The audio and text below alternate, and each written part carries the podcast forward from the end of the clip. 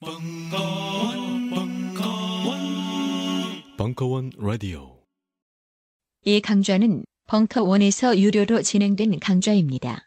이후 강의는 벙커원 어플리케이션에서 유료 결제 또는 벙커원 멤버십 가입 후 들으실 수 있습니다. 스마트폰에 바이블, 벙커원 어플이 대폭 업그레이드 되었습니다. 강좌 및 강의별 결제 기능 탑재, 멤버십 회원이 아니라도 벙커원 동영상들을 골라볼 수 있는 혁신. 바로 확인해 보세요. 우리는 생각했습니다. 실외는 가까운 곳에 있다고. 우리가 파는 것은 음료 몇 잔일지 모르지만 거기에 담겨 있는 것이 정직함이라면 세상은 보다 건강해질 것입니다. 그래서 아낌없이 담았습니다. 평산네이처, 아로니아 친친친 지금 딴지마켓에서 구입하십시오. 각종 사회 비리에 처절한 똥침을 날려온 딴지일보가 마켓을 열었습니다. 기자들이 검증해 믿을 수 있는 상품들을 은하계 최저가로 판매하여 명랑한 소비 문화 창달에 이바지할 딴지마켓. 이제 신뢰를 쇼핑하세요. 주소는 마켓.딴지.com.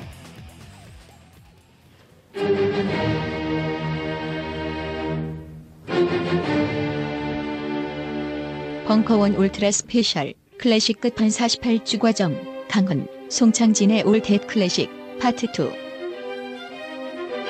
질풍노도의 깃발 아래 봉기한 음악의 혁명 인간에서 시민으로 챕터 4 루트비히 판 베토벤과 그의 시대. 2강. 프랑스 대혁명 나폴레옹 전쟁. 빈체제. 베토벤의 초기, 중기, 후기의 극적 진화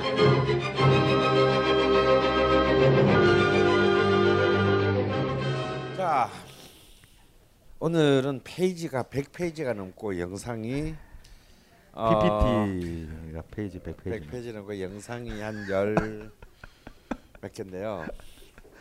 지금 주최측에서는 새벽 2시 전에 끝날 수가 있겠느냐 뭐 나는 끝을 낸다.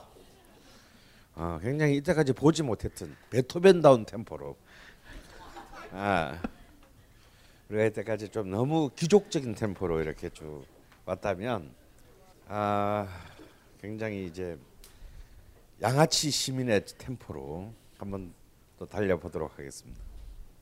자, 우리가 지난 시간에 이제 이 베토벤의 시대를 훑어봤습니다.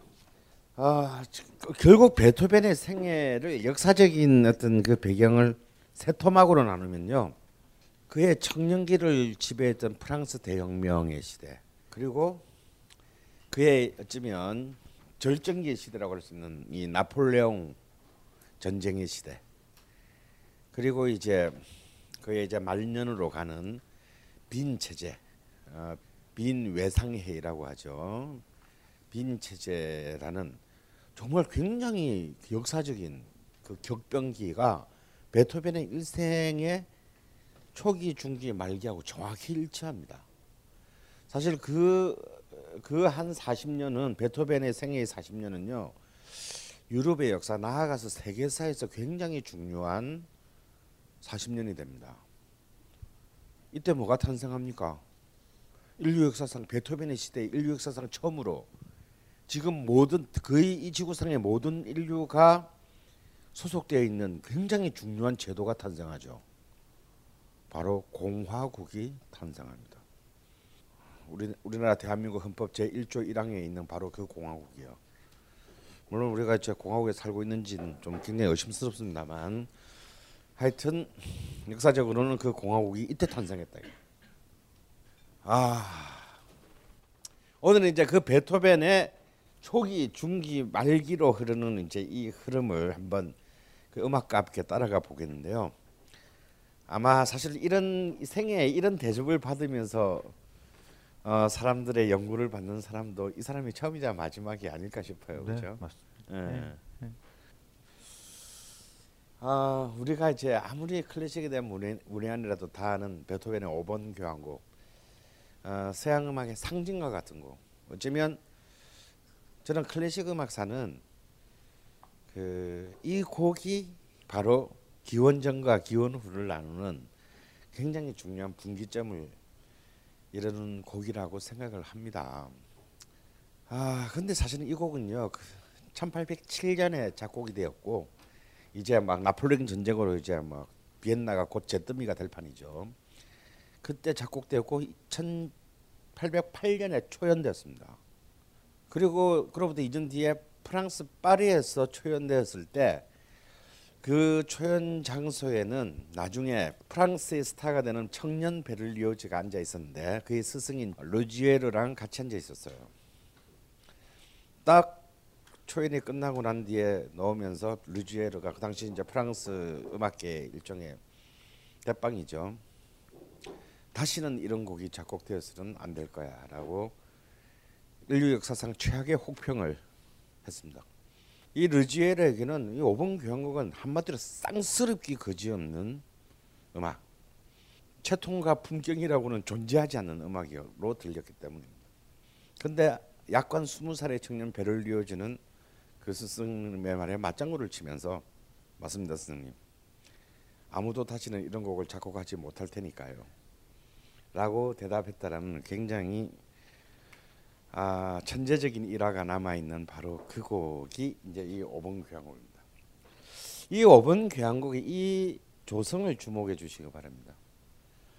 시단조. 어쩌면 베토벤에게 그 24개의 조성 중에서 베토벤에게 가장 상징적인 단조, 조성 하나를 찍으라고 한다면 저는 바로 이 시단조가 아닐까 싶어요.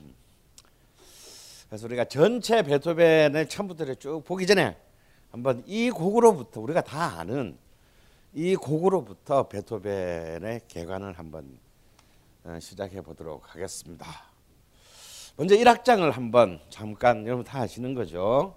1악장을 한번 들어보는데 제가 오늘 아침에 우리 송정진 선수가 한 건 했어요.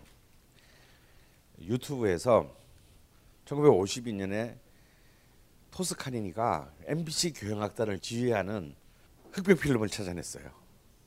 예, N, MBC가 아니고 NBC. 예. 아, 이 토스카니니는 이른바 카라얀 시대 이전에 어, 독일의 프루트팽글러와 더불어 쌍벽을 이루는 아마 카리스마에 관한 역사상 최고봉의 지휘자입니다. Thank you.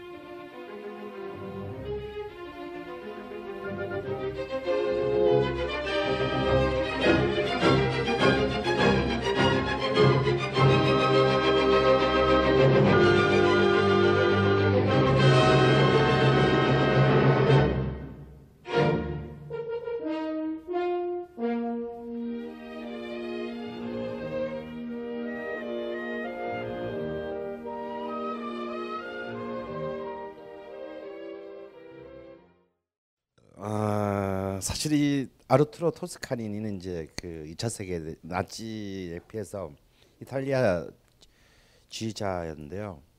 미국으로 건너왔습니다. 그래서 MBC 방송국이 이 사람을 위해서 오케스트라를 만들었어요. 그래서 MBC 심포니 오케스트라가 됐습니다. 그런데 사실 그냥 얘는 진짜 아무도 아니잖아 미국에서는. 근데 정말 지휘대 위에 독재자라는 그 지휘봉을 든 독재자로 불렸고 어, 나치의 엄청난 사랑을 받았던 베르린 필의 빌레는 프로트뱅글러가 그 순간에 어떤 그런 직관, 어떤 그런 예술적인 감흥, 어떤 연주자들을 들의 자발적인 어떤 감수성들을 어, 자연, 자발적인 감수성들을 그 어, 굉장히 존중하는 지휘자였다면 토스카니니는 철저한 자신의 통제 아래서 모든 단원들이 정말 마치 그 면도칼로 두부 모를 자르듯이 완벽하게 들어맞는 그 일체감을 요구했습니다. 그래서 이 5번에 대한 몇 번의 몇 개의 그 지휘자들의 역사적인 연주, 특히 1918, 13년에 이 5번 교향을 처음으로 녹음한 베르린 필의 니키 씨의 연주부터 그럼 비교를 해보시면 시대별로 어떻게 지휘자들이 오케스트라들이 이 5번 교향곡을 어, 다르게 해석을 해왔나를 알게 될 거예요. 특히 정말 앙숙 중에 앙숙이었던 그러니까 반 파시즘의 선봉에 서 있었던 토스카니니하고 본의 아닌 나치의 부역자로 찍히게 된 푸르트벵글러하고의 이 대서양을 둘러싼 신경전은 대단했는데 푸르트벵글러는 토스카니니의 베토벤 연주를 두고 무슨 도살장에 온 것 같다. 어, 라고 저게 저건 뭔가 음악이 아니다라는 어떤 그런 식으로 비난했다면 토스카니니는 거기에 대해서 지금 이 순간에 베토벤이 환생한다면 너보다는 나하고 나, 나에 가깝게 연주할 걸 가로 열고 시발로마 가로 닫고 라고 이제 응수한 일화는 굉장히 유명합니다. 실제로 그가 52년도에 이 베토벤 전집을 녹음할 때 이 5번 교향곡을 다른들이 쉬지 않고 마음에 들 때까지 29번을 연속해서 스튜디오 안에서 연주 연주해서 그 마지막에서야 음, 마음에 안 들지만 이 정도 하지 하고 어, 그 스튜디오를 나갔다는 일화도 굉장히 유명하고요. 음, 또 토스카니는 어, 제가 이 판은 한 107장쯤 있는데 가장 빠르게 5번을 연주했습니다. 통상적으로 이 그 5번은 1, 2, 3, 4장 합쳐서 보통 33분 2분에서 33분 30초 사이의 러닝 타임인데 토스카니니는 이 곡을 29분대에 주파합니다. 뭐 거의 질주를 하다시피 해서 끝나고요. 푸르트벵글러는 36분 정도의 러닝 타임을 어, 가지고 있어요. 그러니까 정말 한 곡을 가지고 이 두 사람 사이는 7분이라는 굉장히 긴 그래가 있고 이 곡은 1악장 첫 번째 주제를 해석하는 순간부터가 완벽하게 모든 지휘자마다 어, 다 다른 또 그런 지휘자라면 모두가 지휘하고 싶은 네. 자기만의 그 그렇죠. 해석하고 싶은 곡이죠. 1악장의 이 모두 너무나 유명한 이 1악장의 서의 이 핵심은 뭐라고 봅니까 우리 목사는? 너무나 어렵 어려워요 이 곡이 굉장히 네. 예, 왜냐하면 어, 너무나도 이제 많은 유니전 그러니까 같은 음을 연주를 해야 돼요. 그러니까 1악장 끝나는 동안에 이 악기들이 같은 음을 연주하는 게 많다는 거죠. 그러니까 처음 테마부터도 빠빠빠빰 빠빠 전부 다가 똑같이 연주를 하지 않습니까? 이걸 다 같이 맞춘다. 우리가 말을 할 때 똑같은 방법으로 30명이 동시에 이야기를 해야 되거든요. 예. 지휘자가 시작할 때 그냥 시작해서 따다다단 가죠. 이 앞에 연습을 몇 번 했겠습니까? 예. 예, 보통 뭐 처음에 가면 one 예, 아마추어일 때 one, two, three 따다다다 예비박을 주겠죠.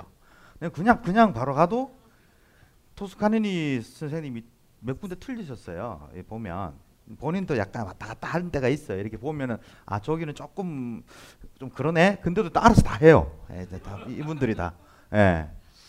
근데 이 곡이 진짜 앞에 여러 곡들 베토벤 여러 곡들 중에서도 아까 말씀드렸듯이 전부 다 같은 음을 옥타브로 이렇게 확장이 된 상황에서 다 멜로디를 연주를 하는 것이 대부분이지 않습니까? 화성이 쌓여 있고 그 위에서 뭐 오보가 잠깐 잠깐씩 나오기는 하지만 어, 이런 것을 작곡했다는 게 베토벤이 제가 봤을 땐 정말 용감하다. 예. 그때 이제 어, 앞에서 보신 그때 연주자들은 욕 속을 욕 졸라리 했겠네요. 그렇죠. 이게 무슨 어. 음악이냐고 했을 것 같아요. 음. 제 생각엔 음. 분명히. 지금도 힘든데. 예. 그렇죠. 지금도. 근데 이제 그 지금은 이제 그래서 베토벤 이후로 또 오케스트라의 폭이 내린 것도 확 늘어났고 어 이런 이 곡이 이 곡이 또 시사하는 바들도 많아요. 이 곡이 또 호, 호른 같은 것도 악기가 또 많이 늘어 가지고 음. 난 상황이고 그래서 무엇보다도 어 첫째 멜로디를 같이 연주한다. 그리고 또 이 멜로디가 처음부터 1악장 끝날 때까지 계속 나옵니다. 나오는 방법이 다 달라요. 예. 그러니까 어, 그 그렇게 많은 아이디어를 베토벤이 음. 순간에 가지고 있었겠느냐. 음. 어마어마한 몇 년 동안에 정말 오랜 시간 동안에 고치고 또 고치고 또 그렇죠. 고치고 했던 실제로 베토벤의 초고 베토벤이 굉장히 머리가 좋은 게 자기가 낙서한 초고들을 다 남겨놨어요. 네. 그래서 어떤 곡이 완성될 때까지의 과정을 뒤에 사람들이 추적할 수 있게 해놓은 곡들이 많은데 실제로 정말 물론 뭐 피델리오 같은 오페라 예를 말할 건 아예 공식적으로 판본이 세개 있으니까 말고도 실제로 어마어마한 덧치를 개작을 이렇게 이제 일필휘주로 써갈 써간 게 아니다라는 아니다. 거죠. 예. 그러니까 오히려 하이든 같은 경우에는 보면 이렇게 아 빨리 적었구나라는 것이 좀 보일 때가 있어요. 음. 왜냐하면 똑같은 모티브를 반복을 하더라도 베토벤 같은 경우는 악기마다의 색깔 음, 그리고 어떤 두께로 음, 어떤 음그 그, 그, 음역대로. 그 음역대로 할 것이냐를 정말 굉장히 계획적으로 음. 하면서 계속 이걸 바꿔왔다라는 것을 느낄 수가 있어요. 그러니까 연구를 하면 할수록 그거는 계획된 것이고 또 어떨 때는 이제 경험적으로 예, 경험적으로 그것을 계속 쌓아와서 터트린 것이 그러니까 물론 예, 1기, 2기 앞에 5번이니까 1, 2, 3, 4번 그 전에 또 다른 작품을 통해서 계속적으로 실험을 해와서 터트린 곡이 5번이 아닐까 생각을 해요. 그래서 이 첫 번째 일주제 딴딴딴딴 예. 이 세드 덤프를 시작하는 이 주제를 두고 뭐 어, 운명은 이렇게 문을 음. 두드린다. 이 말 한 사람이 누구냐면요 베토벤이 아니고 그의 비서였다가 였던 쉰들러입니다. 요 새끼가 저, 지 오야지가 죽고 난 뒤에 베토벤의 편지를 조작을 해요.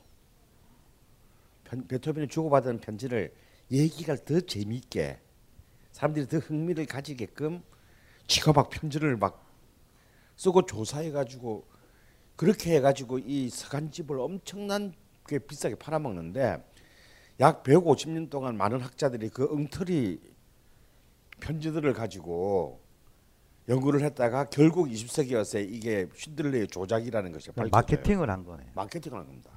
그러니까 악보를 조작할 수는 없으니까 비서가. 근데 악보야 개인들은 잘 모르잖아요. 편지를 조작, 이 돈이 된다라고 생각하고 이 편지를 조작해서 요놈이 베토벤의 역사를 굉장히 많이 왜곡시켜 놔가지고 우리가 많은 부분들을 더 어렵게 그냥 원본을 말소시켜 놨기 때문에 말소시켰기 때문에 진짜 정말 베토벤 베토벤은 많은 기록을 남겼거든요.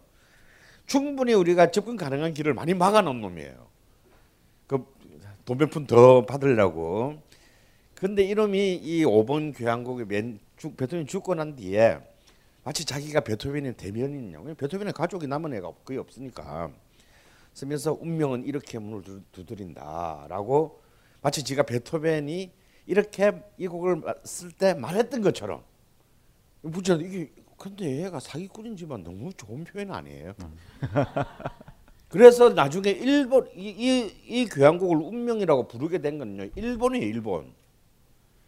이 전 세계에서 이걸 운명이라고 부르는 부르, 부르기 이렇게 공식적으로 부르기 시작한 일본인데 바로 이 운명이라는 말을 만든 거는 바로 이 비서 신들러의 조작 때문에 운명은 이렇게 문, 문을 두드린다라는 이 말 때문에 이제 이 곡이 운명이라고 되는데 그것도 굉장히 이 일악장의 시 단조를 알레고로 콤보리오를 보면 굉장히 비극적인 운명이죠. 네.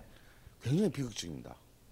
장렬하면서 장엄하면서도 굉장히 비극적인데 또 다른 기록에 의하면 베토벤은 이 일주제가 그냥 들판의 메세 소리, 메세, 그 들판의 들새, 들새의 울음 소리를 묘사한 거다라는 어 그것이 베토벤의 본래 이 곡에 대한 하- 언급이기도 합니다. 저도 그렇게 생각을 합니다. 그렇죠. 예. 그리고 또 다른 사람은 아니다. 이건 그 당시에 행진곡 농민들의 농민들이 투쟁을 하면서 하는 행진곡의 리듬에 그걸 갖고 왔다. 근데 이게 따다다단 이 리듬은 어디서도 다 있는 리듬이고. 그렇죠. 다 있는 거지. 근데 이제 그때 농민들이 불렀던 투쟁가들을 우리는 기록에 남 악보로 남아 있지 않으니까 우리는 알 수가 없습니다. 그래서 어느 것도 맞을 수 있고 어느 것도 다를 수 있다는 거죠. 자, 그런데 이렇게 그 이전의 교향곡에서는 느낄 수 없었던 아니 베토벤 자체의 교향곡에서도 느낄 수 없던 격렬한 비극성으로 1악장이 시작했습니다. 그런데요. 2악장으로 가게 되면 또 다른 또 더 거대한 세계가 펼쳐집니다. 2악장을 한번 볼까요? 자 들으실 때 어떻게 악기들이 다른 색깔을 내는 악기를 절묘하게 썼는지 한번 관심 있게 한번 들어보시기 바랍니다. Thank you.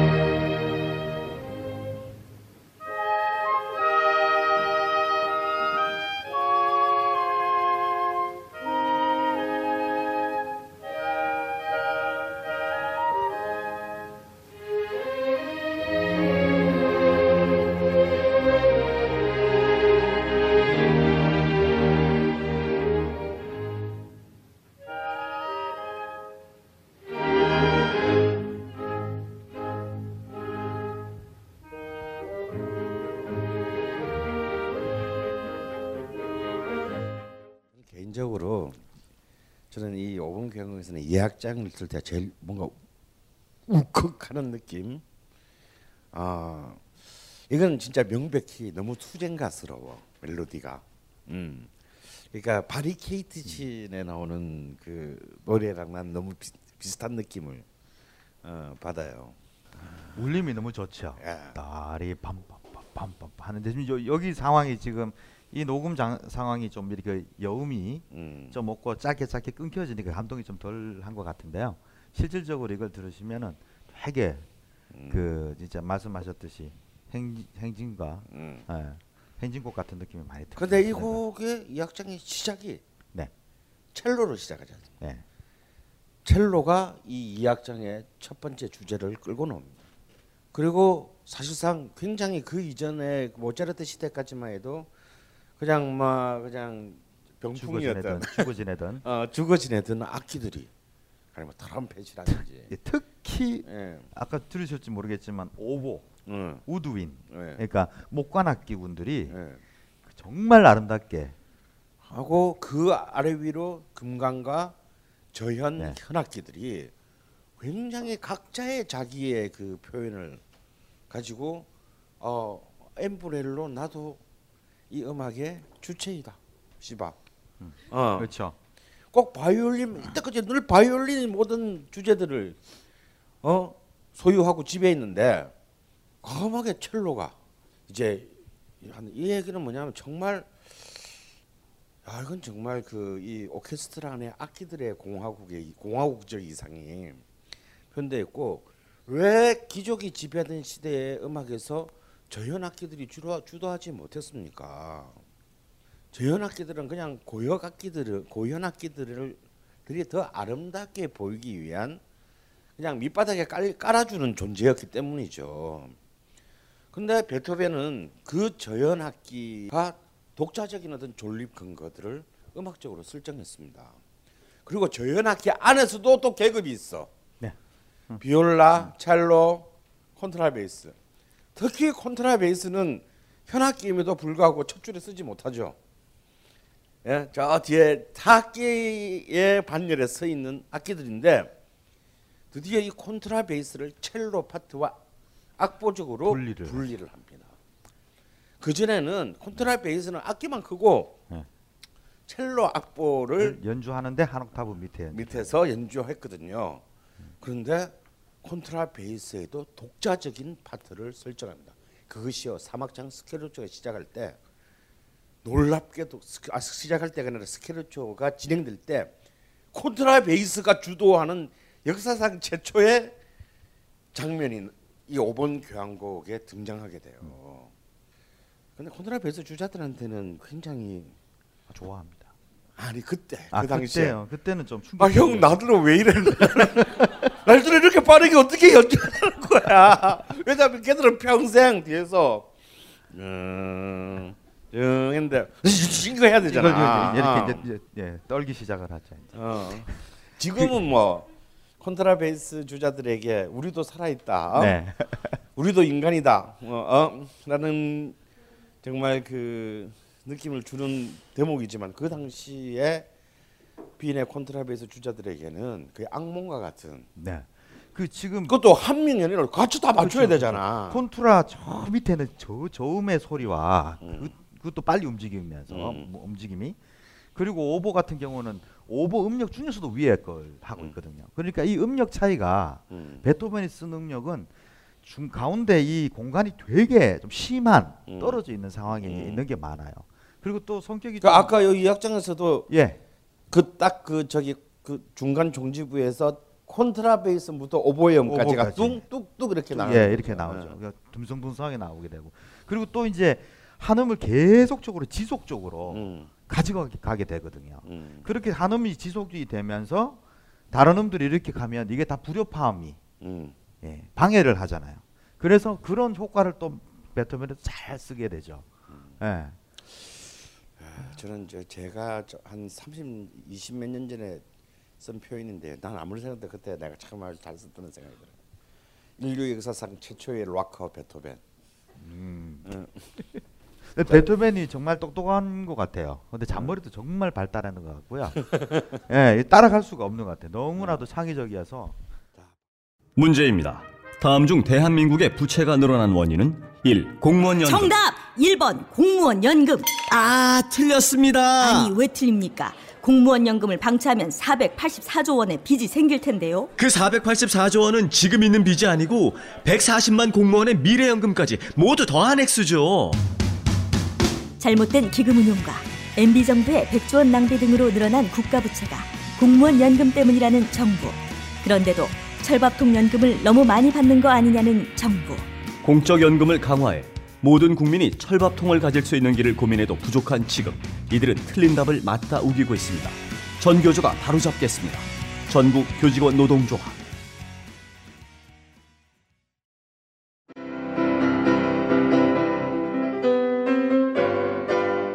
클래식은 너무 멀리 있거나 혹은 너무 가까이 있다.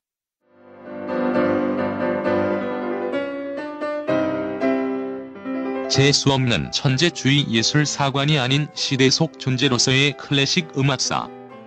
지휘자 겸 피아노 박사의 실현과 함께하는 퍼포먼스형 강좌. 시대 정신과 음악 양식 모두를 아우르는 입체적 이해.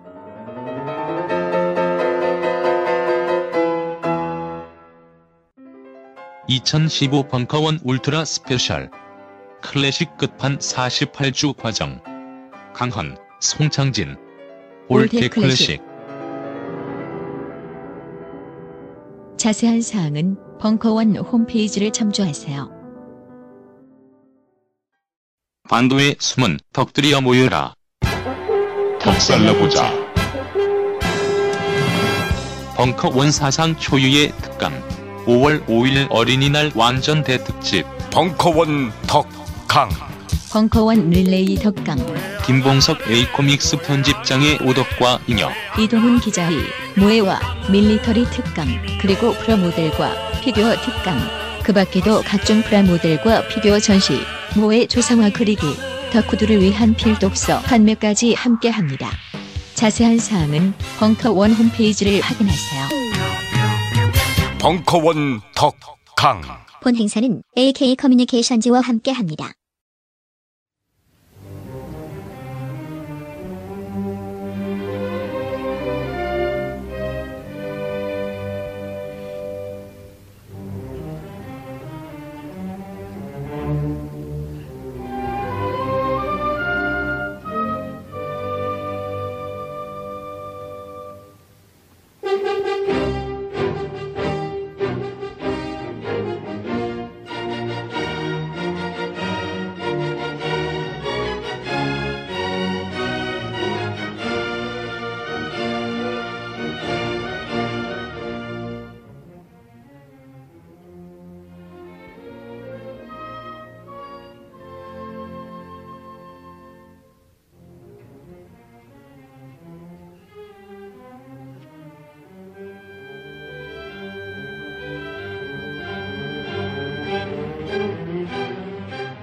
이제 문제의 사막장 스케르초입니다.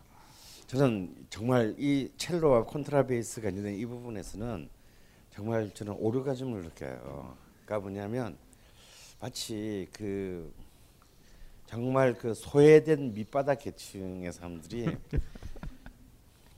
음, 1970년 전에 이제 그 전태일이 청계천 팔가에서 뭔가 우리는 기계가 아니다, 어? 라고 외치는 어떤 그런 장면과 같은 아, 그런 이제 카타르시스가 있습니다. 지휘자한테 네. 저기 모차르트 곡이나 하이든 곡 같은 그 전시대는 왼쪽만 주로 여기를 한 한 70% 80% 여기만 봤을 거예요. 네. 이제는 이제 지휘자가 이제 서서 이제 여기에서 이렇게 가야 되게 되죠. 많은 차이가 있는 거거든요. 예. 예. 아, 근데 이 스케르초는 좀 이따 다시 한번 얘기를 하겠지만요. 보통 이 사막장 자리에 하이든 모차르트는 뭘 놨습니까? 미뉴엣을 놨죠. 그야말로 우아한 궁정의 귀족들의 춤 음악을 놨습니다. 근데 우리는 이 음악으로 춤을 추 남녀가 드레스를 입고 춤을 출 수는 없어요. 이, 이 스케르초라는 그 이름 그야말로 정확하게는 우리말로 번역하면 뭐라고 해야 될까요?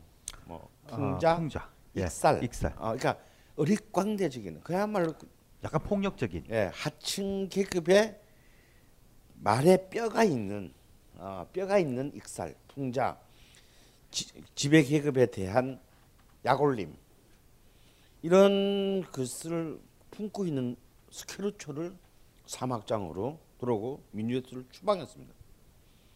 어, 제가 귀족이라도 당시에 기분이 굉장히 나빴을 것 같아요. 다시 말해서 이 곡은 여전히 그 당시에도 프랑스 대혁명이고 나폴레옹 전쟁이고 지랄이고 간에 그 당시에도 여전히 유럽을 세계를 지배하고 있었던 귀족 계급을 위한 음악이 아니라는 것이 이 사막장이 확실하게 증명하는 겁니다. 그래서 이 사막장은 굉장히 1, 2악장과는 달리 굉장히 사실 시작부터 그랬지만 혼란스럽습니다.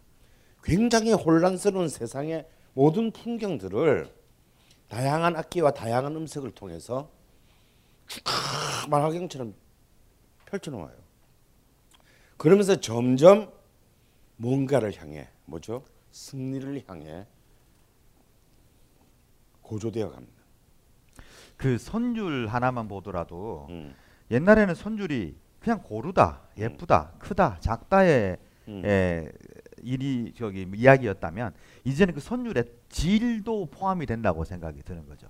탁한 소리, 꽉꽉 눌러서 내는 소리, 이렇게 들고 이렇게 내는 소리. 그러니까 그 소리 자체의 질, 폭 이런 것이 다 아, 그 포함이 되겠죠. 스케르초 제가 잠깐 예. 톤 칼라까지 톤 칼라, 칼라가 예, 굉장히 입체적으로 톤 칼라. 변합니다. 톤 똑같은, 예, 똑같은 음인데 예. 전혀 다른 꾹 눌러서 음, 이렇게 음, 가는 음. 것도 있고 어떤 걸 그냥 쭉 뻗어서 가는 것도 있고 음. 그리고 그 스크래치 같은 경우에 보통 뭐 미니엇을 지휘하면 지휘들이 이렇게 이렇게 하겠죠. 근데 스크래치는 따다다다다 하고 나서는 웃음이 달라요. 예, 약간 비웃는 듯한 아니면 서로 눈을 맞추고 같이 우, 같이 웃음을 나눌 수 있는 그러한 그 우- 토스카니는 전혀 안 그러시더라고요. 예, 근데 뒤에 분들은 좀 그렇게 하세요. 쟤는 처음부터 끝까지 언놈이 틀리나 오늘은 예, 그 아, 딱그 표정이에요. 오늘은 언놈이 틀리나. 실제로 토스카니니가 리허설 하는데 굉장히 유명한 일화가 있어요. 리허설 하는데 쫙 리허설 하다 갑자기 딱 멈추더니 그러니까 한 놈이 틀린 것 같은 구석에 딱 멈추더니 그랬대요. 그, 그러니까 그 게 그 덩 그거 그죠? 덩, 네. 덩 덩어리 그거 말씀하시는 거예요. 예.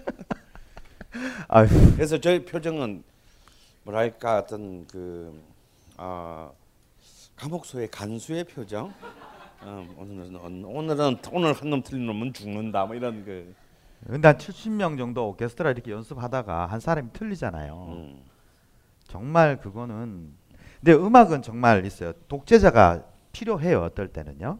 어, 그게 시간적으로 되게 우리가 전력할 수도 있고 한 사람이 모든 책임을 지고 준비를 다 해요. 그 나중에 그게 잘 되고 못 되고도 자기 책임이고. 예. 근데 그렇게 맞춰 보면 음악은 음, 이게 우리 같이 공유해서 이게 잘 나왔다 못 나왔다는 답이 있지 않습니까? 그래서 거기에 합의를 하고 열심히 하는 것 같아요. 그리고 만약 한 사람이 틀렸을 때 정말 아, 예 바로 나가고 싶어요. 진, 정말로 나가고 싶은 마음이 많이 들어요. 예. 그 나이가 많으 드신 분들도 우는 분들도 계시고요. 정말 화, 정말 화가 나거든요. 네. 잘했을 때 쳐다보고요. 못할 때는 모호하게 봐야 돼 이렇게 눈을 눈을 맞추면 안 돼요. 특히 아마추어 오케스트라 할 때는 이렇게 딱 틀려서 봤어요. 그럼 다음에 안 나오세요. 그래서 이렇게 틀려도 이렇게 딴 데를 봐야 돼. 음, 음, 음. 그렇죠. 대단한 사람입니다. 그 기운이라는 게 그래서 이제 사실 너무 재밌는 게요. 이 50, 40년대 50년대 미국의 클래식 붐이 확 일어날 때 이 이끌어갔던 톱 지휘자가 세 명이 있었어요. 이 토스카니니뿐만 토스카니는 이제 압도적인 슈퍼 울트라 갑이고 요 여기에 굉장히 타자적으로 완전히 반대의 성격을 가진 지휘자가 있었어요. 여기는 콜롬비아 레코드 회사가 이분을 위해서 오케스트라를 만들었어요. 그래서 콜롬비아 심포니 오케스트라의 지휘자였던 역시 이제 유대인이고 오스트리아의 말러의 제자였던 브루노 발터입니다. 이 브루노 발터는 인화 굉장히 표정부터가 굉장히 자유롭고 아 좋은 거 아니야? 우리 아름답게 오늘 또 해봐요 이런 분위기 있잖아요. 그래서 이분은 모차르트에서 이 사람의 모차르트 브람스 녹음 지금도 최고의 녹음이고 베토벤 녹음에 있어서도 홀수번은 토스카니니 짝수번은 브루노 발터 이상하게 짝수분이 아, 굉장히 조금 어, 베토벤의 그러네요. 2, 4, 6, 아. 8번이 굉장히 좀 여성 상대적으로 음. 여성적이거든요. 그것은 브루노 발트 연주가 훨씬 좀 더 높이 음. 평가받고 있습니다. 그리고 이 두 명의 이 두 명 다 유럽 출신들이잖아요. 그러니까 뭔가 이 지금 우리가 정치, 경제적, 군사적으로 세계 최강이 됐는데 미국이 약간 기분이 안 좋아. 근데 여기에서 이제 드디어 미국 출신의 지휘자가 등장합니다. 그분이 바로 이제 뉴욕 필하모니를 세계의 오케스트라로 끌어올리는 레오나드 번스타인입니다.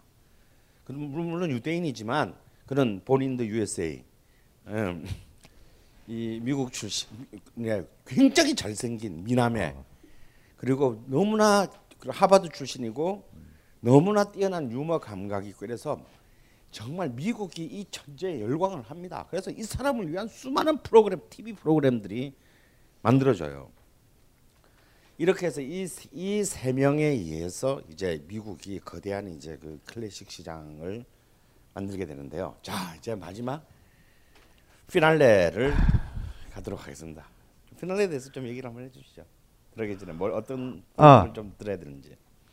이 저희가 보면 이, 이 운명 교향곡이라고 해도 되나요? 야단 지식 아니죠. 일본에서 정했다니까 별로 하기가 싫은데요. 이게 좀 슬픈 교향곡 같잖아요. 근데 이 마지막 악장을 들어보시면 이건 기쁨입니다. 어, 승리. 승리의 기록입니다. 예. 사실은 하, 시- 현실은 하나도 안 이겼는데. 예, 예. 이거는 사실은 미래 저는 이 사학장을 들으면 어떤 기분이 드느냐면 자 지금은 우리는 하- 족도 여전히 족도 아니야. 하지만 우리는 언젠가는 승리할 것이다. 라는 것에 대한 일종의 예언과 같은 지금은 존재하지 않는 미래에 언젠가는 올지도 모르는 승리에 대한 기록 같이 저는 들립니다. 한번 들어볼까요? 번스타인 젊었을 때. 자 카라얀이 아, 카라얀인가요? 57년 녹음 사악장 아, 카라얀으로 카라얀이구나. 준비했습니다. 아.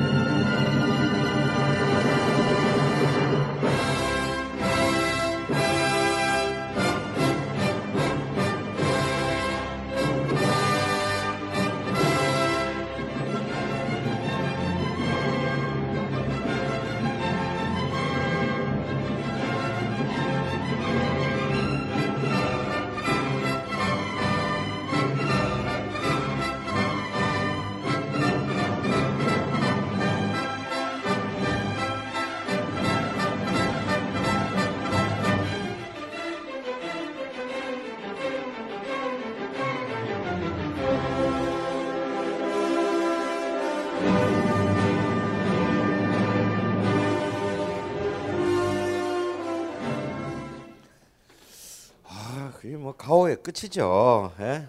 이때가 이제 막 그 푸르트벵글러로부터 이제 베를린 필의 이제 권력을 막 승계한 직후의 그 세계 순회 연주인데요. 사실 이제 그이 이 지휘에서도 보면 굉장히 좀 어떤 사람들은 굉장히 싫어합니다. 그게 뭐 나치 전력을 떠나가지고 사실 카라얀은 독일인이 아니에요. 모차르트의 고향은 오스트리아 짤스부르크 출신입니다. 근데 이제 사실은 뭐 솔직히 노골적으로 그 부역을 했죠. 부역을 했는데 이놈은 굉장히 그걸 정면 돌파했어요. 그래서 얘가 처음으로 세계 순회할 때 미국 공연에서 씨발 나치 부역자가 우리나라 땅 한복판에서 뉴욕에서 공연한다는 걸 어떤 데서 굉장히 미국 여론이 굉장히 안 좋았는데 걔는 처음부터 이것을 정면 돌파를 해서 결국 자신의 부역 혐의를 베를린 피를 세계 최 그때만 하더라도 베를린 피를 세계 최고의 악단은 아니었어요. 뭐 어쨌거나 저쨌거나 간에 그 베를린 보통 우리 이제 이 필하모닉이라고 하면 자기 시 네. 동네에서만 이게 하는 거였 그였는데 얘는 유럽 순회, 세계 순회 기계 천재야. 그렇게 해서 베를린을 세계 최고의 악단으로 만든 인물입니다. 그런데 저는 좀 생각이 달라요. 그래서 의외로 카라야는 솔직히 막 비난받을 수지가 너무 많아요. 너무 이 비주얼 늘 그걸 보고 그리고 이제 이렇게 특히 70대 이후는 이렇게 이 영상물, 예. 영상물 촬영에 막 그 엄청난 그 신경을 쓰고 연주보다는 뭐 이런 많은 악덕을 갖고 있지만요. 갖고 있어서 뭘 어설프게 하는 사람들은 카라의 연주를 굉장히 폄하하는 것이 좀 배운 사람들의 자세라고 생각하는 풍조가 사실은 70년대부터 유럽에서 생겼어요. 근데 지금 사실 지금 여기 지금 네. 처음 시작할 때 네. 오케스트라 앞에 있고요. 이- 이렇게만 하는데 저렇게 나오는 않거든요. 저렇게 되는 데는 이유가 있어요. 있어요. 예, 이유가 있어. 그냥, 그냥 가서 이렇게 눈도 안, 눈, 눈을 뜨지 않잖아요. 어. 그러니까 저기 50년대는 눈을 한 두 번은 뜨더라고요. 아까 제가 이렇게 많이 보니까 두 번은 뜨는데 이게 저기 뒤로 넘어올수록에 그렇죠. 아예 눈을 깜빡 80년 이렇게 되면 한 학장 내내 눈 감고 있어요. 눈 개- 처음부터 끝까지 아, 눈 아, 감고. 서- 이제 힘이 없어서 이것도 안 져. 예, 이렇게 가만히 있는데 근데 소리 다 나와. 다 크게 작게 다 알아서 다 되고 그냥 폼만 딱 그런데 저는 저는 사실은 카라얀이 좀 굉장히 재수는 없고 그리고 진짜 사실 쇼맨십 지휘에 있어서도 굉장히 좀 약간 산티나는 쇼맨십이 있는 건 사실이에요. 근데 실제로 그냥 냉정하게 음반을 들어보면 네. 물론 카라얀이 너무 많은 레파토리를 지가 책임질 수도 없는 레파토리를 확장시킨 건 사실이야. 하지만 그가 특히 장기로 했던 고준주의나 어, 후기, 낭만주의, 특히 러시아 계열, 슬라브 계열의 작곡가들의 작품에 있어서는 저는 세계 최고라고 봅니다. 네. 특히 베토벤의 전집은 어, 카라얀이 생애에 네번 베토벤 교향곡 전집을 네 번이나 박스 세트를 냈어요. 막 이것도 역사상 전무후무하지 않을까 싶은데 그 자기 10대 때마다 베토벤 뭐, 뭐 5번도 아니고 1번부터 9번까지 전집을 아낌없이 냈고 그게 전부 베스트셀러가 됐어요. 근데 특히 그의 두 번째 전집, 그러니까 베르린 필로스는 첫 번째 전집, 첫 번째 전집은 그 피라모니아 오케스트라, 영국의 피라모니아 오케스트라랑 EMI 계약됐을 때 낸 거고요. 그의 두 번째 전집이자 이제 드디어 베르린 필에 대한 통제가 완벽하게 끝났을 때인 63년도에 낸 첫 번째 베르린 필가의 전집은 저는 아직도 베토벤 곡에 있어서는 가장 최고라고 생각을 합니다. 제 개인적인 생각은 물론 제, 저와 같은 생각을 하는 사람도 세계 평론가 중에 많고 또 제가 생각을 달리하는 사람도 많지만 전집 전체 물론 한 곡 한 곡을 따지면 얘보다 더 잘하는 사람이 있을 수는 있겠으나 전체의 전집을 따지자면 전집으로서는 나는 카라얀이 최고다. 그러니까 걔가 잘 나가는 데는 단순히 세수대가 뭐 에, 괜찮아서 만은 아니다. 방금 우리 청- 송장지 박사가 말했듯이 그냥 이렇게만 하고 있어도 완벽하게 음악이 오, 걔 그런 자기 오케스트라를 완, 이른바 베를린 필의 사운드를 만들어낸 겁니다. 어, 물론 이제 그래서 이 클래식의 영광은 카라얀과 카라얀과 함께 시작하고 카, 카라얀이 죽으면서 끝났다. 실제로 카라얀이 죽으면서 클래식 세계 클래식 시장이 격감합니다. 시장이 아, 더 이상 사람들은 이제 유럽에서조차도 클래식 음반을 사지 않 사지 않고 많은 메이저 회사들이 클래식 사업부를 철수했어요. 예, 뭐 미국에서도 CBS, 소니도 야, 야 씨발 돈 안 된다 이거 철수해. 그렇게 해서 이제 많이 철수하게 되는데 그런데 카라야는요 어마 클래식 음악을 해서 재벌이 됐죠. 재벌이 된 사람이에요. 그것도 또한 이 사람의 능력인데 옆에 이렇게 따라다니면 저도 막 이렇게 막 똥- 똥꼬물이 막 떨어지는 거죠. 어, 어, 똥꼬물이 이렇게. 예. 근데 이제 카라 근데 재밌는 얘기를 하나 해드리면요. 카라얀의 베르린필의 마지막 연봉이 제가 알기로는 어, 우리 서울시장의 정명훈 상임지휘자보다 낮, 작습니다. 그러니까 카라얀의 베르린필 종신 지휘자잖아요. 마지막 계약 연봉이 연봉 14만 마르크밖에 되지 않아요. 우리 치면 고작 1억 뭐 한 8천 정도밖에 되지 않아. 근데 걔는 몇백억을 벌었어요. 뭘로? 이- 그 연봉은 굉장히 작게 받고 모든 음반사의 계약권을 다 지가 지가 자기의 주체로 계약을 했습니다. 그래서 그 오케스트라 단원들도 다 예. 예. 그리고 그 돈을 지만 먹은 게 아니고 단원들에게 전부 다쫙 정확하게 농공행상을 했어요. 그래서 사실은 단원들이 그냥 이 카라얀의 카라얀은 뛰어난 지휘자이기도 했지만 그가 30년을 베르피를 철근 통치할 수 있었던 데는 완벽한 복지.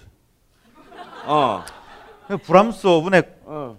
저 심포니 다 간다 이러면 바로 네 그럼 바로 바로 그 사실 있잖아요. 보통 세계 순회는 휴가 기간에 하게 되거든요. 이제 그 자기들 휴가 여름 휴가 기간에 세계 순회인데 어떤 연주자가 아, 또 비행기 타고 뭐 몇 달 돌아다녀야 되는 휴가 반납하고 돌아다녀야 되는데 전부 야 이번에 간다 그러면 예 형님 하고 저도다 막 이번엔 또 어딘가요? 막 이러면서 이제 저도다 막아 연습 열심히 해야 되겠네 막 왜? 끝나면 막 자기 통장에 막 돈이 팍 쌓여 있으니까 그러니까 이런 확고한 그 어? 뭐, 뭐라고 해야 돼 이걸? 어? 신하고 그렇죠. 아무튼 그는 한편으로는 진짜 이 네. 신이면서 한편으로는 그야말로 완벽한 경제적 구세주. 그러니까 실제로 2차 세계대전 전까지 베르는필 단원들의 봉급은 거의 명예직이라고 할 정도로 사실은 굉장히 형편이 없었어요. 우리나라 지금 교학당 수준이랑 비슷했단 말입니다. 예. 그런데 카라얀이 그런 이제 모든 부분에 있어서의 세계 최고를 만들기 위해서는 최고의 연주자들이 오로지 레슨을 하지 않고 이 연주만으로 최고의 생활을 누릴 수 있게 우리가 보장해 줘야 된다. 근데 돈 없잖아. 전쟁 끝나고 전쟁 치고 난 뒤에 내가 보러 올게. 응, 내가 보러 올게. 마스크도 좀 벗기고 보러 올게. 그이 통해서 이제 이 그 권력을 만들어낸 것이죠. 요즘 나는 책 추천을 하지 않는다. 그래도 이 책은 추천하지 않을 수 없다. 나는 딴지일보 읽은 척 매뉴얼의 애독자였으니까. 이웃시민 고전은 직접 반려들어 읽는 게 가장 좋다. 그게 여의치 않으면 너부리의 읽은 척 매뉴얼을 읽어라. 읽은 척 매뉴얼은 고전들의 뒤틀린 소개이자 색다른 비평일 뿐만 아니라 그 자체로 고전과 맞먹는 유사 고전이다. 고종석 그는 딴지일보 역사를 통틀어 가장 딴지적 글쟁이다. 김어준 고전이 얼마나 재밌는가를 은하계에서 가장 재밌게 설명하는 책. 딴지 편집장 너브리의 고전문학 읽은 척 매뉴얼. 아직 고전을 모르는 분들께 그리고 이미 고전을 알고 있는 분들께도 강력 추천합니다. 지금 바로 전국 서점에서 만나보세요. 딴지 마켓에서 구입하는 분께는 저자 사인본을 배송해 드립니다. 안녕하세요. 딴지마켓 조립 PC 전문 업체 컴스테이션의 이경식입니다. 혹시 알고 계십니까? 용산 선인상가에 빛나는 1층 130호. 제 머리 때문에 빛나는 건 아니고요. 저희 컴스테이션이 여러분들을 기다리고 있는 곳입니다. 2014년 가을 저희 컴스테이션은 전국의 컴퓨터 호객님들을 탈출시켜 주기로 결심했습니다. 더 이상 용산에서 어리버리하게 돌아다니지 않아도 될 우리 딴지스를 위해 신뢰와 정직함으로 컴스테이션이 선인상가 1층 130호에서 여러분들을 기다리고 있겠습니다. 친절함이 무엇인지 경험해보고 싶으신 분들은 주저하지 마시고 놀러오세요. 마음을 담아 설명드리겠습니다. 전국의 딴지스들이 엄지손가락을 치켜 세울 때까지 최선을 다하겠습니다. 지금 당장 궁금하시거나 나오시기 부끄러우신 분들을 위해 휴대전화도 개방해 놓겠습니다. 011-892-5568번 전화 주십시오. 고맙습니다. 컴스테이션은 조용한 형제들과 함께합니다.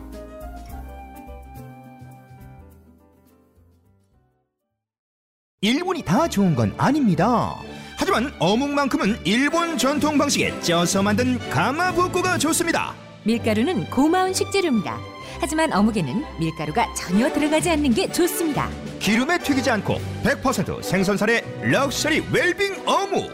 바다 한입 가득의 가마복고를 지금 바로 딴지마켓에서 만나보세요. 검증된 맛과 은하계 최저가를 보장합니다. 혁명의 시대. 그런데 그 혁명의 시대에 베토벤은 아무것도 아닌 그 일개 음악 작곡가에 불과했던 베토벤은 혼자서 혁명을 합니다. 근데 참 놀라운 건요. 바 시대 때만 하더라도 우리 막 작곡가 이놈 저놈 저놈 저놈 저놈 저놈 존나 많았어. 어? 모차르트 시대 때만 해도 작곡가 와 많았어요. 근데 이런 베토벤 시대 때는요. 난 베토벤에 운도 있는 것 같아. 베토벤 시대 때는 작곡가가 없어. 베토벤 옆에 분명히 많았을 텐데 베토벤 시대 때는 그 시대를 동행한 작곡가가 거의 없습니다. 그냥 베토벤 하나야. 그만큼 베토벤이 가지고 있는 힘이 뭐라 그럴까 어쩌면 그 시대의 나머지의 목소리를 잠재웠다라고 할 수 있을 정도로 없습니다. 제가 이제 베토벤만 하는 게 아니라 하면서 그때 같은 시대에 어떤 곡이 나왔나를 가끔씩 들려드릴 텐데요. 보면 사실 베토벤만 여러분이 들어서 들으셔. 그래봤자 베토벤 지금부터 200 몇십 년 전 사람이잖아요. 베토벤만 들어서는 베토벤이 얼마나 진취적이고 전위에 서 있는 사람인지 솔직히 모릅니다. 근데 그 시대에 그 옆에 놈이 작곡했던 걸 같이 들으면 어 얘는 외계인이야. 그 동시대인이 아니에요. 왜 얘가 왜 얘가 지금 우리의 지금 이 시대까지 나머지는 다 잊혀 이 시대 나머지는 다 잊혀지고 지금까지 살아남은 나를 단숨에 알 수 있습니다. 물론 베토벤이 힘을 못 쓴 영역이 두 군데 경기장 모든 경기를 지배한 건 아니야. 올림픽으로 따지면 올림픽 종목 중에서 크게 두 종목은 내가 예선도 통과 못했어. 오페라 그리고 보컬 성악곡. 한테 노래는 내가 볼 때는 전병이다 이게. 예. 여기는 제 진짜 어, 선수들이 있었지만 나머지의 모든 기악 음악에서는 뭐 비슷한 놈도 한 놈도 없어요. 자, 한번 볼까요? 아, 도대체 어떤 베토벤 음악에 어떤 힘이 핵심이 이미 우리 5분을 통해서 이제 어느 정도 이러면 이제 감정적으로 맛을 보았는데요. 이걸 갖다가 좀 더 어, 좀, 그래도 지적으로 어, 한번 정리를 한번 해보도록 할게요. 뭐 듣고 그냥 좋다. 아 정말 이게 너무 아름답구나. 이거보다 좀 현실적으로 들으면서 아왜 베토벤이 어떤 머리를 썼을까 한번 생각을 해보면 아까 들었던 걸 한번 잘 생각해 보십시오. 넓어지는 음력. 음력이 높 높은 건 엄청나게 높고 낮은 건 엄청나게 내려갑니다. 그것을 이 높은 음력하고 낮은 음력이 굉장히 이, 이 벌어지는 거는 예를 들면 이악장 같은 경우도 아까 같은 경우에 보통 이악장의 에, 이런 가요 네. 형식은 음력 음폭이 좁습니다 네. 이렇게 예. 멜로디를 중심으로 멜로디를 중심으로 여기 뭐 보통 그래봐야 한, 한 옥타브 반 두 옥타브 안에 이렇게 가는데 베토벤은 네 옥타브 막 이렇게 어 대놓고 예 대놓고 싸움을 걸거든요. 그 다음에 또 날카롭게 해서 계속 지소금을 미치든 위든 강한 걸 치고 나옵니다. 그러면서 예상하지 못한, 장, 못한 장소에서 갑자기 박이 하나 둘 셋 하나 둘 셋 하나 둘 셋 하나 둘 셋 하나 둘 셋 이렇게 우리들이 예상하지 못한 박에서 갑자기 툭툭 커지기에 나오면서 액센트가 아, 나오죠. 그리고 또 하나는 그러니까 막 미드 보다가 졸음할 때 막 계속 주인공이 죽어버린다든가 그런 거죠. 그렇죠. 어. 예, 그렇죠. 근데 이, 베토벤은 또 이- 이래요. 화성이 이렇게 지나가다가 모차르트나 뭐 이런 하이든은 화성 진행을 이렇게 화성이라면 이제 화음이 이렇게 진행 진행을 하다가 마무리를 짓고 다음 화성을 갑니다. 베토벤은 막 전개를 이렇게 해요. 쭉 가다가 한음이 쭉 해서 시간을 끌어요. 그리고 또 다른 걸 시작해 버리거든요. 그러니까 타이밍에 의한 어떤 음악의 종결을 마음속에 매듭을 짓고 또 다른 걸 시작해 버리는 거죠. 결론도 덜 났는데 음. 그런 것도 베토벤이 아주 많이 썼어요. 플러스 베토벤은 아주 협화음이 아닌 불협화음을 적재적소에 많이 사용을 했다. 그전 시대에 비해서. 예. 또 다음에 있을 심포니 1번도 아주 좋은 예입니다. 1악장. 자, 그다음에 어, 불효함의 진수죠. 음. 그렇죠. 예. 아예 시작을 불효함으로 해버려. 그러니까 그쪽 그때 작곡가들이 좀 많이 싫어했을 것 같아요. 같이 이렇게 작곡을 하는 하는데 선생님 계속 딴 하지 말라는 짓을 하는 거예요. 딴지. 그렇죠. 계속 딴지를 거는 거죠, 계속. 그러니까 이렇게 딴지를 걸어서 유명해진 작곡가들이 많죠. 제일 유명한 작곡가 드뷔시, 데뷔시 하고 라벨 이런 사람들인데 그 당대는 정말 욕 먹고 선생님한테 가면 맨날 회초리 맞고 학교 퇴학 당하고 뭐 이런 학생들인데 베토벤도 그랬을 것 같습니다. 아, 학교를 안 갔잖아 그랬어요. 그렇죠. 그리고 또 하나 중요한 게 있는데요. 그 모차르트나 그 전 시대에는 이 연주가들이 좀 편했어요. 그리고 전문성도 조금 떨어졌어요. 그런데 이 베토벤 곡부터는 이것만 죽, 죽으라고 해야 돼요. 이거라고 죽으라고 안 하면 해낼 수가 없는 부분들이에요. 그러니까 프로페셔널. 그래서 실제로 베토벤 곡 중에서요. 초연 왜 베토벤이 당대에 좀 많은 비난을 받았냐면 초연에 너무 많은 실패를 해. 연주자들이 옛날 생각하고 리허설 시간 잡았다가 초연을 해야 되는데 아직 연습이 안 됐어. 그런 상태로 초연해 가지고 개마 개마구리로 말아먹은 게 피델리오 뭐 어, 교향곡 7번 뭐 이래 가지고 다 그 초연에서 다 망가져 가지고 혹평을 먹거든요. 이게 뭐냐면 연습 시간이 딴 그 전보다 몇 배를 필요로 하게 되는. 그렇죠. 정말 연습 시간을 많이 많이 잡아야 됩니다. 베토벤 곡 같은 경우는 특히 뭐 어떤 다른 곡보다 예, 말러만큼이나 많이 잡아야지 좋은 효과를 낼 수 있는 게 베토벤 곡이거든요. 예. 그리고 오케스트라도 사이즈 그러니까 오케스트라의 안에 있는 단원들의 숫자도 엄청 커졌어요. 예. 그리고 질적인 것도 안에 내실적인 소리나 이런 것도 커졌고 그리고 사람 수, 이게 숫자도 많아졌 이제 솔직히 쉽게 말하면 뭐 하이든 때는 우리 막 14명으로 보통 했는데 네. 이제는 이제 막 이제 한 3분부터는 한 60 몇 명 필요하잖아요. 그렇죠. 이제 특히 달라진 게 어. 베토벤 심포니는 다 뭐 목관악기가 최소 두 짝이에요. 예. 예. 호른 같은 거는 이제 네 짝이 fix를 시킵니다. 예. 베, 베토벤은 이걸 확정을 시킵니다. 아, 네 뒤로 기본으로 유- 어, 66 4 4 3 이게 이제 그 현악기. 바이올린, 예. 예, 바이올린 1, 2, 비올라, 첼로, 콘트라베이스 이게 기본인데 고전 시대 기본인데 여기에 이제 현악기 기본에다가 깔리는 게 이제 기본적으로 호른 네 명이 딱 붙게 되는 거죠. 예. 그냥 플루트 한 명이었었는데 플루트 두 명, 오보에도 둘, 다 이렇게 가게 되는 음. 거죠. 예. 그리고 이제 질적으로도 확대되는 거. 그렇죠. 사실 제2 바이올린 같은 경우는 별로 할 게 없었는데 네. 제2 바이올린 씨발 존나 어려워졌어. 그래서 옛날에 대충 하던 애들이 할 수가 없어. 그러니까 옛날에 1 바이올린 정도 해야 되는 애들이 2 바이올린에 이제 맡아야 되는 거예요. 그러니까 5번 심포니 같은 경우에 보면 거기에 이제 저기 호른 주자는 다른 걸 이제 하기 시작합니다. 음. 안에서도 같은 학교에서도 이제 다른 쪽으로 이제 음. 하면서 자기의 에, 다른 선율을 주기 어. 시작을 하는 거죠. 질적으로 달라지기 때문에. 그러니까 대충 잘하는 놈한테 묻어 갈 수가 없게 되버리는 그렇죠, 그렇죠. 네. 자기 온 자기 팔은 자기가 확실하게 흔들어줘야 되는. 음. 예. 금방 아는. 옆에서 잘못하면 금방 표가 나는. 음. 묻어갈 수 없어요. 살짝 살짝 얹어다가는 이제 지금부터는 안 되는 거예요. 음. 예. 이런 이런 가장 그 참 아주 독한 놈이네 그러니까 그렇죠. 아주 음악의 이 모든 요소들을 전부 끝까지 하여튼 다 밀어붙인 거 아니야. 그 자기 성격을 여기 앉아 있는 그 60명 되는 사람들도 연주할 때 보십시오. 베, 다 베토벤 얼굴이에요. 어. 베토벤 곡 연주할 때 이- 이거 없습니다. 베토벤 곡 연주할 땐 전부 다 이렇게 거의 데스 마스크 있잖아요. 이게 음. 그런 얼굴들 하면서 이렇게 연주를 하거든요. 그렇게 만들어 놨죠 베토벤이. 그리고 이제 우리 아까 이제 나왔던 3악장의 미뉴엣이 아니라 스케르초를 도입했다라는 거.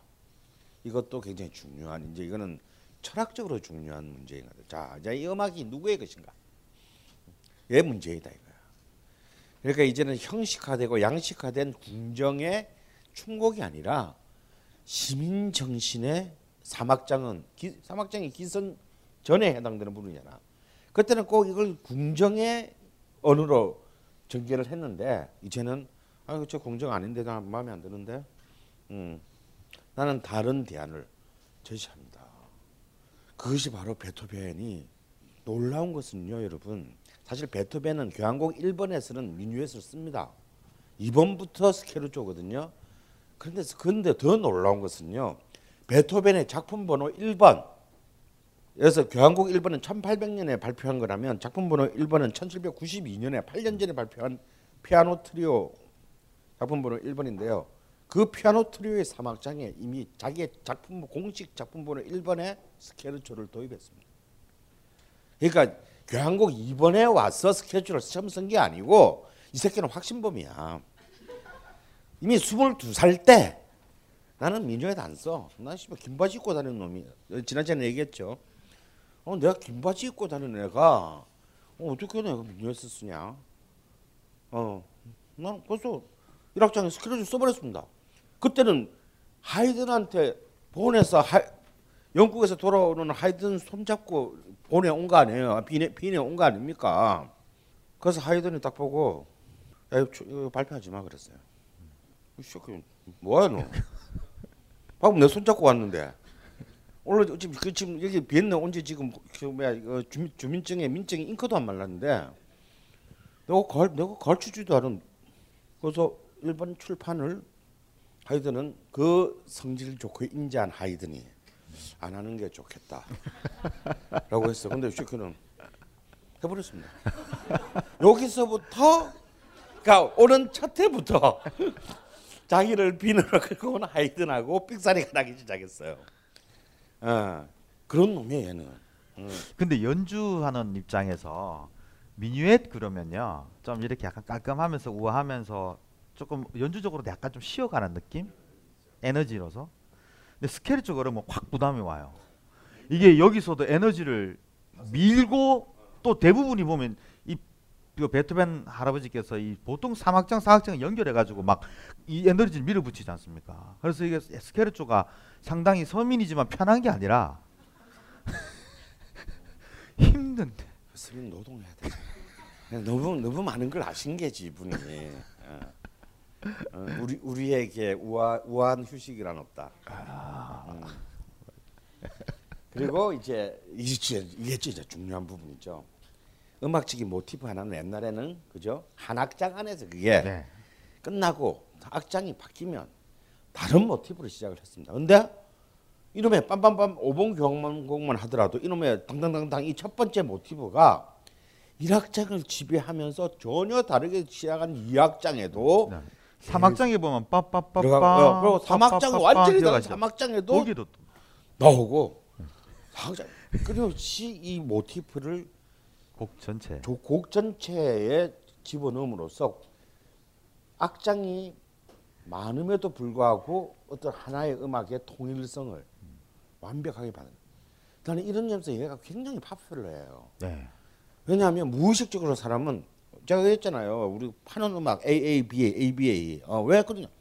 뭔가 자꾸 어떠한 테마를 반복하게 해가지고 자신의 어떤 그 이 음악을 정확하게 기억 속에 무의식적으로 인지시키는 그런 어떤 힘들이 이게 이때부터 이런 모차르트보다 저는 오히려 보면 베토벤 음악이 더 파퓰러하다고 생각하는 네. 게 멜로디에 실려 있는 힘이 모차르트보다 훨씬 더 크지 않습니까? 그렇죠. 1악장 하나만 보면 네.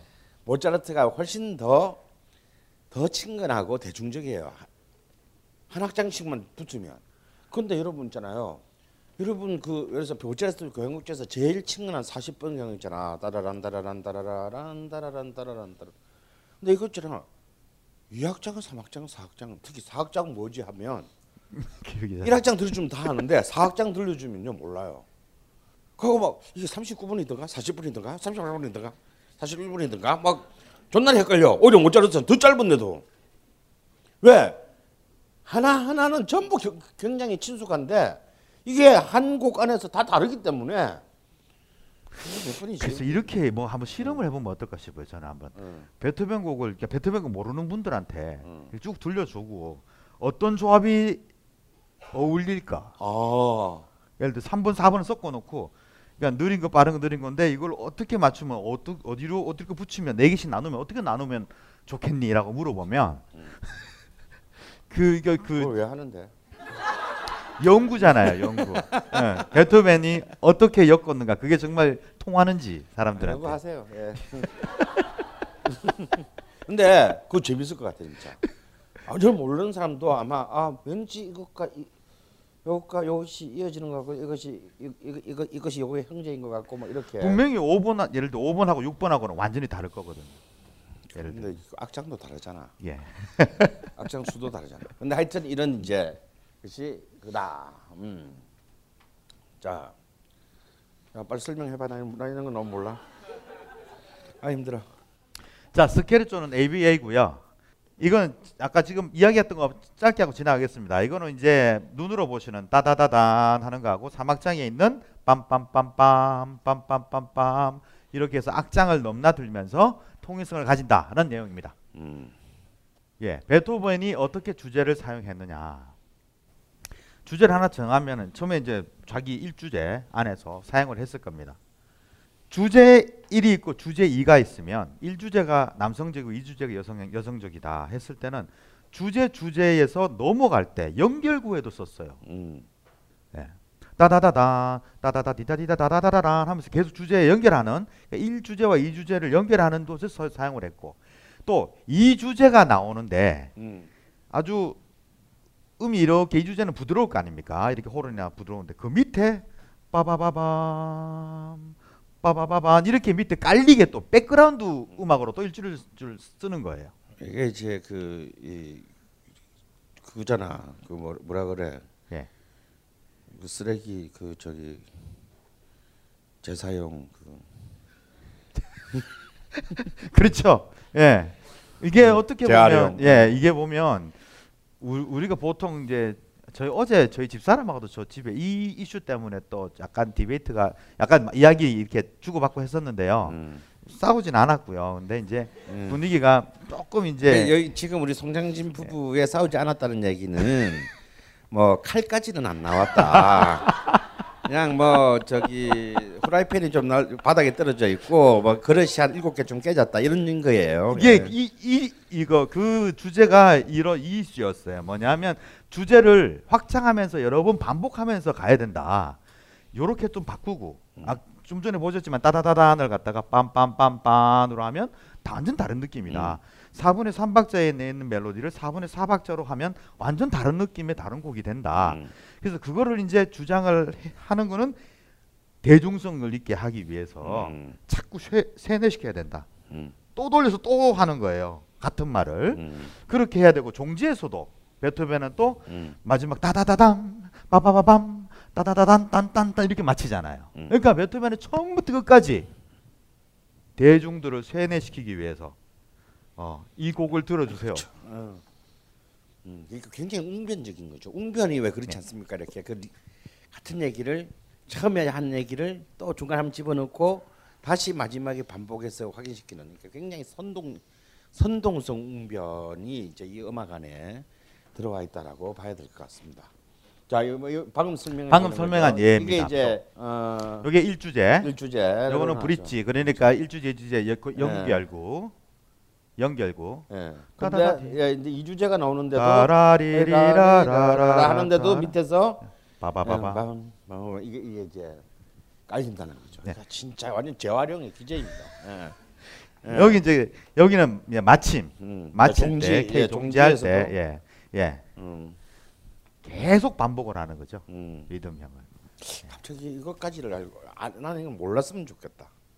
알고 나니까 갑자기 이렇게 베토벤에 대한 신뢰성이 좀 확 떨어지면서 베토벤의 이 점이 지금도 상업적으로나 음악에 우리가 주위에 접하는 것 중에 무궁무진하게 많이 우리한테 퍼져 있습니다. 예.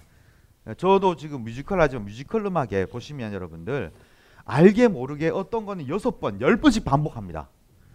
계속 반복하는데 이거 반복한 것 같지가 않아요. 예. 그래서 나올 때 이제 그 멜로디가 귀에 남고 다음에 일주일 동안 머리에 있으면 또 돈을 주고 그걸 가게 만드는 그러한 그 효과를 그러니까 결국 이 방식이 이래도 네 주문에서 돈을 안 꺼낼래. 그렇습니다. 예. 아. 이래도 어. 그러니까 이제 바하의 주제 반복이라는 거는 진짜 똑같이 생긴 주제가 예. 예, 물론 형식이 좀 바뀌기는 하겠지만 계속 다른 선율에서 계속 나오는 거잖아요. 이거는 음. 선적으로 가는 건데 이, 바, 이, 이 베토벤이 위, 위대한 거는 뭐냐면 베토벤의 음악은 화, 화음으로 된 음악이에요. 그래서 이 화음으로 된 음악에 똑같은 선율이 계속 반복된다는 거는 너무나도 지루해요. 같은 노래 열 번 들으면 얼마나 지루하겠어요. 음. 같은 반- 같은 테마나 멜로디, 모티브를 계속적으로 한 몇백 번. 들어야지 그죠? 이거 1학생 다 들으려 그러면 따따따따 몇백 번 들어야 됩니다. 근데 그렇게 많이 반복을 하는데도 지루하지 않게 즐겁게 만들 수 있는 것이 확장의 능력이라고 할 수 있겠죠. 아, 그리고 변화의 능력. 그렇습니다. 예. 삼박자를 사박자로 늘리고. 그래서 이제 말씀드린 낮 예. 밑으로 음력, 깔고, 음력, 예. 깔고 올리고 예. 이런 리듬 바꾸고 뭐 이런 어. 걸 자꾸 이제 변화를 주는 거죠. 확장으로. 이 강의는 벙커원 어플에서 동영상으로도 시청하실 수 있습니다. 벙커원 라디오